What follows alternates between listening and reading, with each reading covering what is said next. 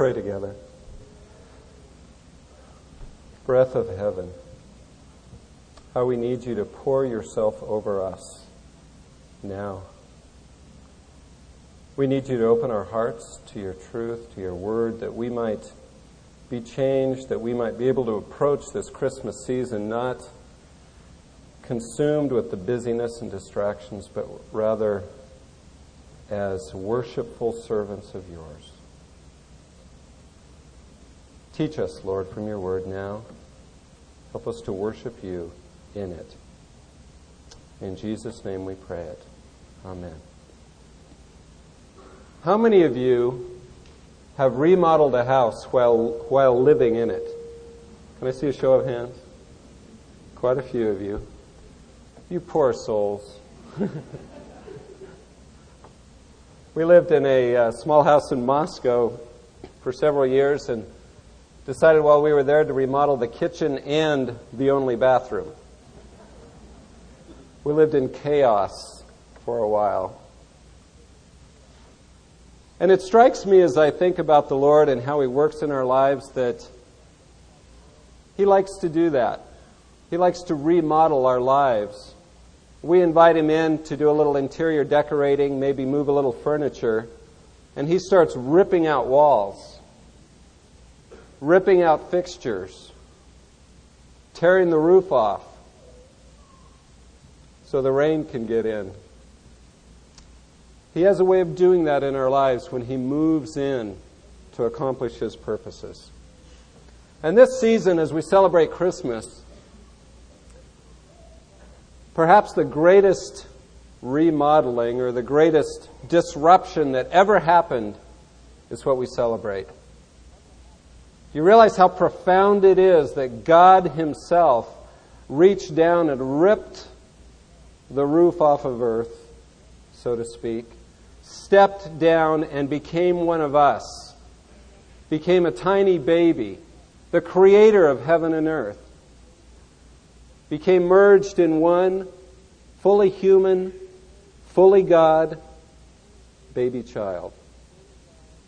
What a disruption that was. And the world can never be the same since that has happened. That's what we celebrate at Christmas. We're all affected by it.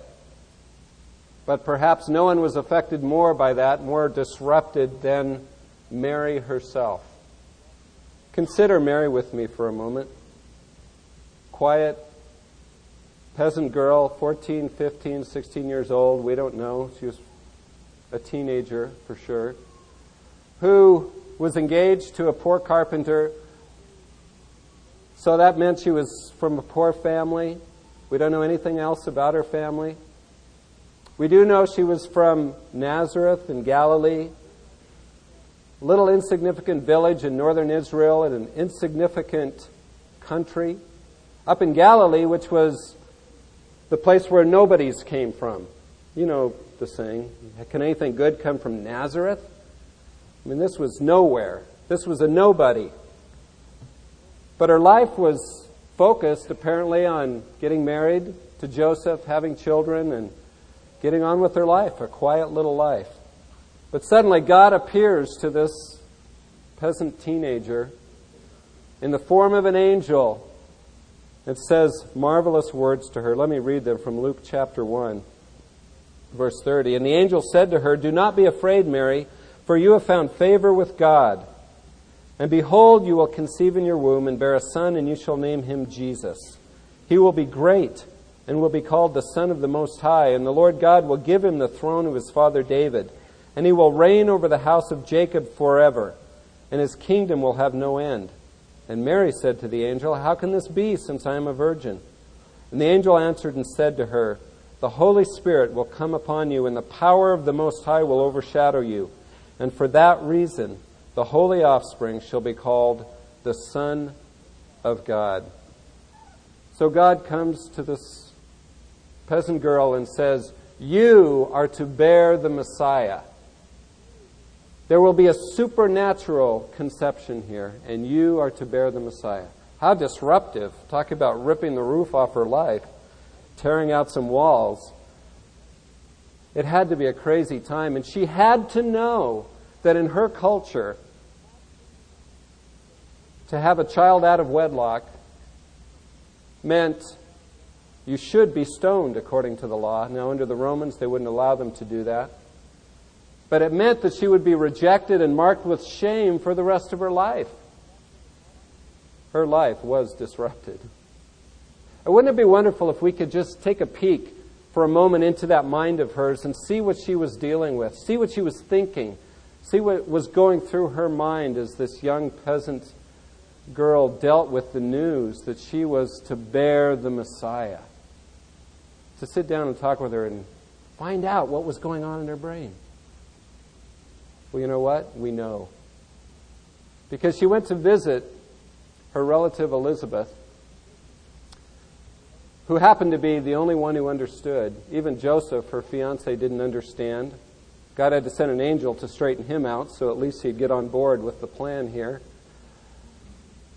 And as she visited Elizabeth and got confirmation from Elizabeth of what God had told her, she burst into poetry.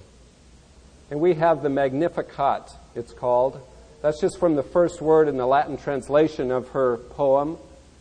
And so this morning we want to look at this poem as she burst into song, into poetry, and see what she expressed in that poetry, and learn from that what she learned through the incarnation. And as we do so, we can learn perhaps what God wants us to learn from the incarnation as well. So we'll be looking at Luke chapter 1, starting in verse 46. And one thing that strikes me as we prepare to look at this is when you read her poem, it reads very much like a psalm in the Old Testament. It's steeped with Old Testament allusions, several quotes, a number of things that sound like it could be put directly into our psalm book and it would fit perfectly. And I asked myself, how could this peasant girl know the Old Testament so well? She apparently had a thirst to know it. You see, in her society, she didn't have an Old Testament to read. She certainly didn't have the New Testament because it hadn't arrived yet. And so she couldn't even read the Old Testament. The only way she could learn it is perhaps be taught in her family by her father to go to synagogue and sit over in the women's section and children's section away from, from all the men and just listen and soak it in. Perhaps hear a traveling rabbi in the marketplace, but she didn't have a lot of opportunities to learn the Old Testament. But apparently she had a thirst to learn it. And because she had a thirst to learn it, she had it in her mind, in her brain. And that allowed her, when this great disruption came and God sent the angel, to put it in a heavenly perspective. And as I read her song, her poem, I'm struck by what a heavenly perspective she has. And that should be an encouragement to all of us. Sometimes we cruise through life and we think, well, when something happens, then I'll look in the Word and I'll figure out God's perspective on it. It doesn't work that way. You see, you steep yourself in the Word and you delight yourself in it and you grow in it, you study it, you read it, you let God transform your thinking, and then when God moves in and rips a wall out, you have it in perspective. You already have God's perspective. You may not understand it completely and fully, but you're already prepared. Being a student of the Word allows you to have the right perspective when disruptions come in your life. I think Mary had the perspective of the psalmist in Psalm 119, verse 92, who wrote, If your law had not been my delight, then I would have perished in my affliction. But when His word is your delight, then you're ready to walk through it with Him. Well, let's look at Mary's song and we'll see three great truths that Mary learned from this great event. Three great truths that she clung to in the midst of the disruption of the roof being torn off her life. First comes in verse 46 through 49, where Mary sees the incarnation of proof that God loves her. proof that God is for her. Let me read these verses. And Mary said, My soul exalts the Lord, and my spirit has rejoiced in God my Savior, for he has had regard for the humble state of his bondslave. For behold, from this time on, all generations will count me blessed. For the mighty one has done great things for me, and holy is his name. Notice how Mary describes herself here. She says, My spirit is rejoicing in God, my Savior. Now, who needs a Savior? A sinner. Someone who's needy. Someone who needs to be saved. She sees herself as a sinner, as someone who's needy, who needs someone to come into her life. Verse 48 He has had regard for the humble state.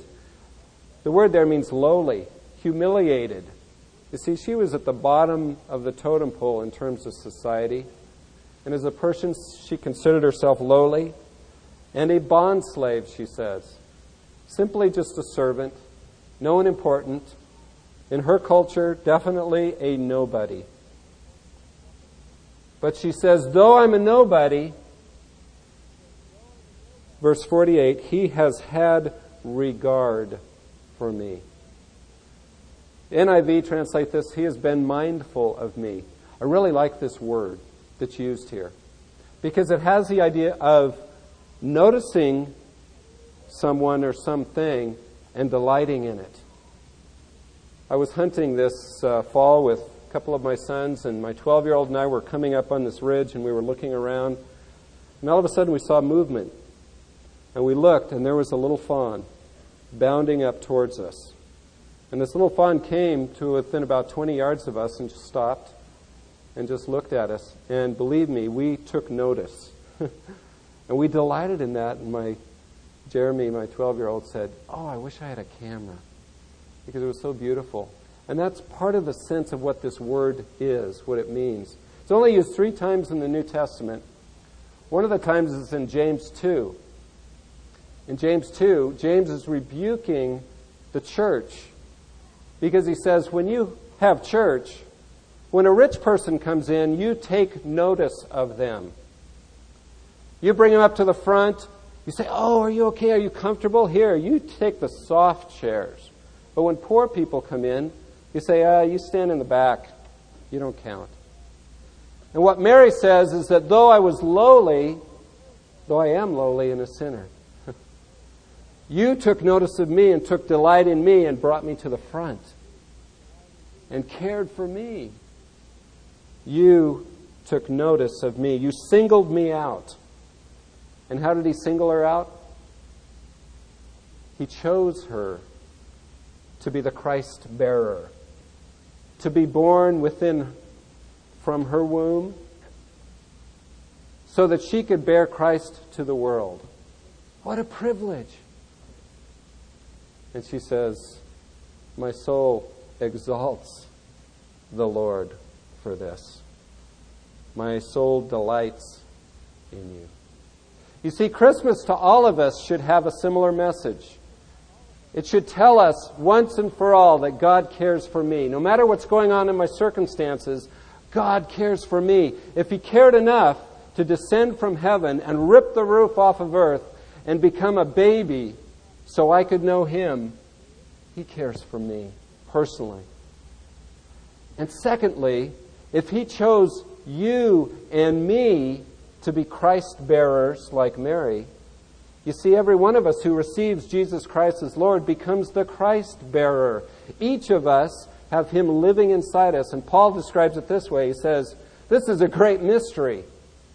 Christ in you, the hope of glory that he might dwell inside us, that we might bear Christ to the world. How is Jesus in the world today?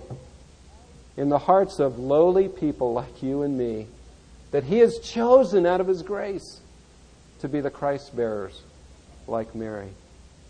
Christmas should be a reminder to you and to me, always, for all time, that he cares about me, that he might choose me to be a Christ bearer.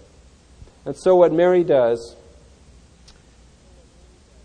she says, My soul exalts the Lord. The word is magnifies, to make large, to make great. That's what this word means. Reminds me of being back in earth science in ninth grade, and first time I got to look through a microscope, and you know, you slide a worm under there. Neat all the things you could see with the with that, or or you just sl- slide a just a slide that you can't see anything on, and you put it under there, and you look, and it opens up a whole new world that you couldn't see with your naked eye, and yet there all are all these little creatures and bacteria and all kinds of things moving around. A whole other world. Mary says, My soul exalts the Lord. You see, our soul is to be the lens that magnifies the Lord. This whole heavenly realm is all around us where He dwells. He is here, but you can't see Him. How are people to see Him? Through us as we magnify Him. Through us, they catch a glimpse of the invisible realm all around us. Through us, they see that other world. As they see how He works in our lives, as they see us praising Him and trusting Him and finding life in Him in the midst of death. So let your soul be the lens that makes great, that makes large the Lord in this world. Praise makes him visible. And Mary says, My soul exalts, magnifies the Lord. So, first of all, Mary learned from the incarnation, from Christmas, that God cared for her.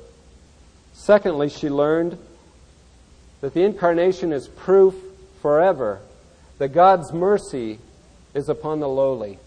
She says, I'm lowly, God cared for me, He must have a special heart for the lowly. Let's read those verses, verses 50 through 53.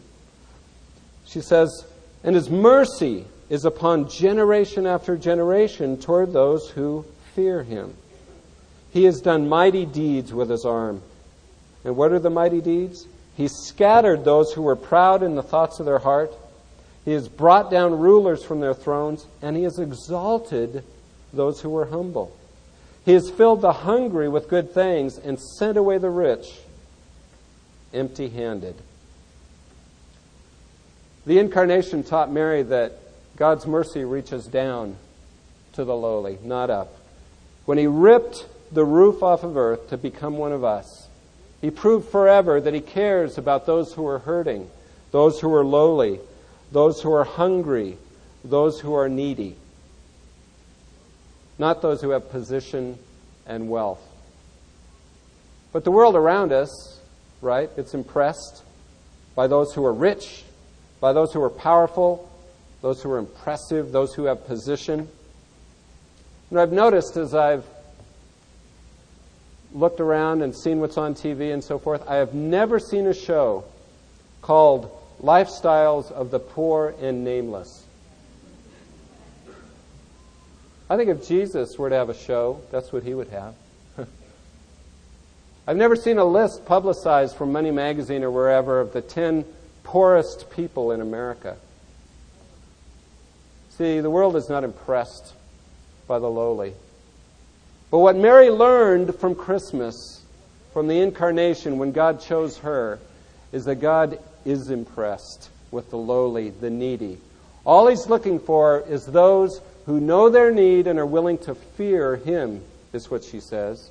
For those who are willing to depend on him, to turn to him, and cling to him as their very life. Even in the church, we become consumed by wealth and riches and power. But Christmas should be a reminder forever that God cares about the nobodies the lowly, the needy of the world. In 1 Corinthians, Apostle Paul writes, For consider your calling, brethren. There were not many wise according to the flesh, not many mighty, not many noble. But God has chosen the foolish things of the world to shame the wise. And God has chosen the weak things of the world to shame the things which are strong, and the base things of the world, and the despised God has chosen the things that are not, that he might nullify the things that are, that no man should boast before God. And Mary says here, God loves to reverse the fortunes of men. Those who are arrogant, push themselves to the top, the Howard Hugheses, the, the wealthy people, the powerful people of life, he loves to bring them down.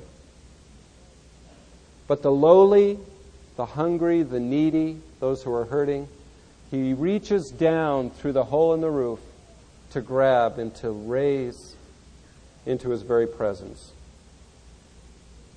When Jesus chose to be born to a lowly 15 year old teenage peasant nobody girl, it was proof forever that God identifies with the lowly, the hungry, wherever they are. No one is too low for God's mercy. None of you too far gone. All he's looking for is an open heart that says, I need you. I need you.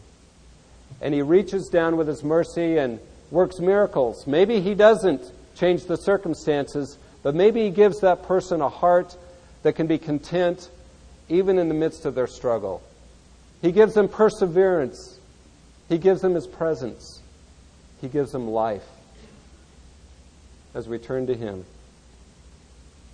So Mary learned from the incarnation that God cares for the lowly. And then finally, the third great truth she learned was that the incarnation was proof forever that God keeps his promises, that God is faithful. Verses 54 and 55. He has given help to Israel, his servant, in remembrance of his mercy, as he spoke to our fathers to Abraham and his offspring forever. Mary remembers the promises of God that a Messiah would come. The promises that began thousands of years before when God came to Adam and Eve and said, From your seed will come one that will crush the serpent's head, Eve. The promise that came to Abraham that from your seed, Abraham, your descendant, all nations of the world will be blessed. The promise had come to David that one of your descendants, David, would be Messiah, who would come to save mankind and set all things right. Last week, Chris talked about Isaiah, whom God had spoken to as a prophet to promise a child would come. Unto us a son is given who would be that wonderful counselor, everlasting Father, mighty God, Prince of Peace. And Mary reminds herself of those promises, even though it had been 400 years since God had spoken through the, any prophet to Israel. There had been 400 silent years, they're called. And Israel had been waiting under oppression from the Persians and the Greeks and now the Romans, waiting, where's the Messiah? And God came, and Mary said, This is proof forever that God keeps his promises, that he is faithful to his word. He truly is a God of the covenant. Every promise that God has made to you, he will keep. The promises of the word, that he will give you strength to handle temptation that He will give you the power of the Holy Spirit in your life. That He will give you the adequacy you need to do whatever He's calling you to do, to love that difficult person, to continue to do what's right in the face of opposition and rejection. He's promised that that would be true, and you can count, based on Christmas, that He will follow through on His promises.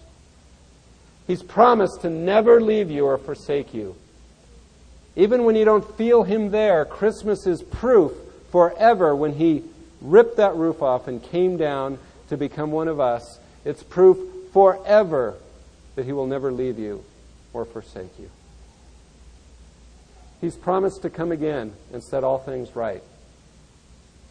Do you know where the tradition of a Christmas tree came from? Well, as I understand it, it came from Martin Luther, one of the reformers in the 1500s, They were celebrating Christmas, and all the focus was on Jesus' first coming as a baby child. And he thought, you know, God kept his promise when he came once. He's coming again. At Christmas time, we should remember he's coming again. We should remember his second coming. So he decorated a tree and said, let's make this a tradition, a reminder that not only did he come once, but he's coming again.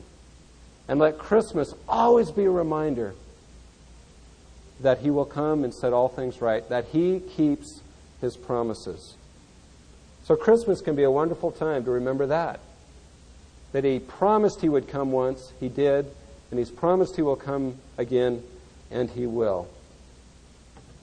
See, Mary viewed Christmas as proof of God's mercy because she knew the Old Testament. She learned that God is merciful, that, and she believed it was proof that God cared for her. It was proof that God cares for the lowly, and it was proof that God keeps his promises. When God disrupts your life, some of you have a life that's very disrupted right now. God has moved in and torn down some walls. You're struggling in relationships. Your roof has been ripped off. Be encouraged by Mary to look at it from God's perspective and see it as proof that He loves you enough to move into your life and help you be all that He designed for you to be. He loves you enough to discipline you, to draw you into His very presence. He rips the roof off of our lives so we'll look up through the holes and see Him and see His hand reaching down in love to every one of us. And finally, let me encourage you this Christmas to see Christmas not just as a wonderful story that we celebrate and give presents and have fun and, and all, but as proof forever that God loves you, that He is for you. No matter how lowly you are, He cares and has a special heart for the needy, the hurting, the lowly. You can never get too low for His mercy to reach you. And then finally, let Christmas be a reminder that God keeps His promises. May not be in our timing, but He always keeps His promises. And Christmas, the baby in the manger, is proof of that. Let me encourage you this Christmas, for all of us, to not be consumers, but rather be like Mary to be worshipers, magnifiers of the Lord. Let's pray. Lord, what a marvelous gift you have given. That you yourself might disrupt this entire universe by becoming a lowly one like us. We praise you and we delight in you that you took notice of us. And you've proven your love for each one of us forever by Christmas Day. Lord, help us to worship you, to cling to you, to believe the truth, and to cling to your promises, to truly be worshipers of you this Christmas season. Thank you. In Jesus' name we pray. Amen.